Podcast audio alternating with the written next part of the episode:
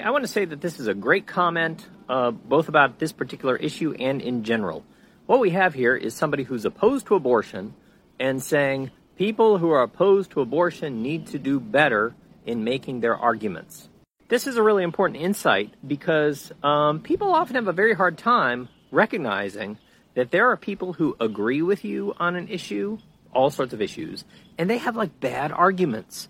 They agree with you that doing whatever's wrong or doing whatever is okay or whatever, but their arguments are terrible, or maybe not terrible, maybe in need of improvement.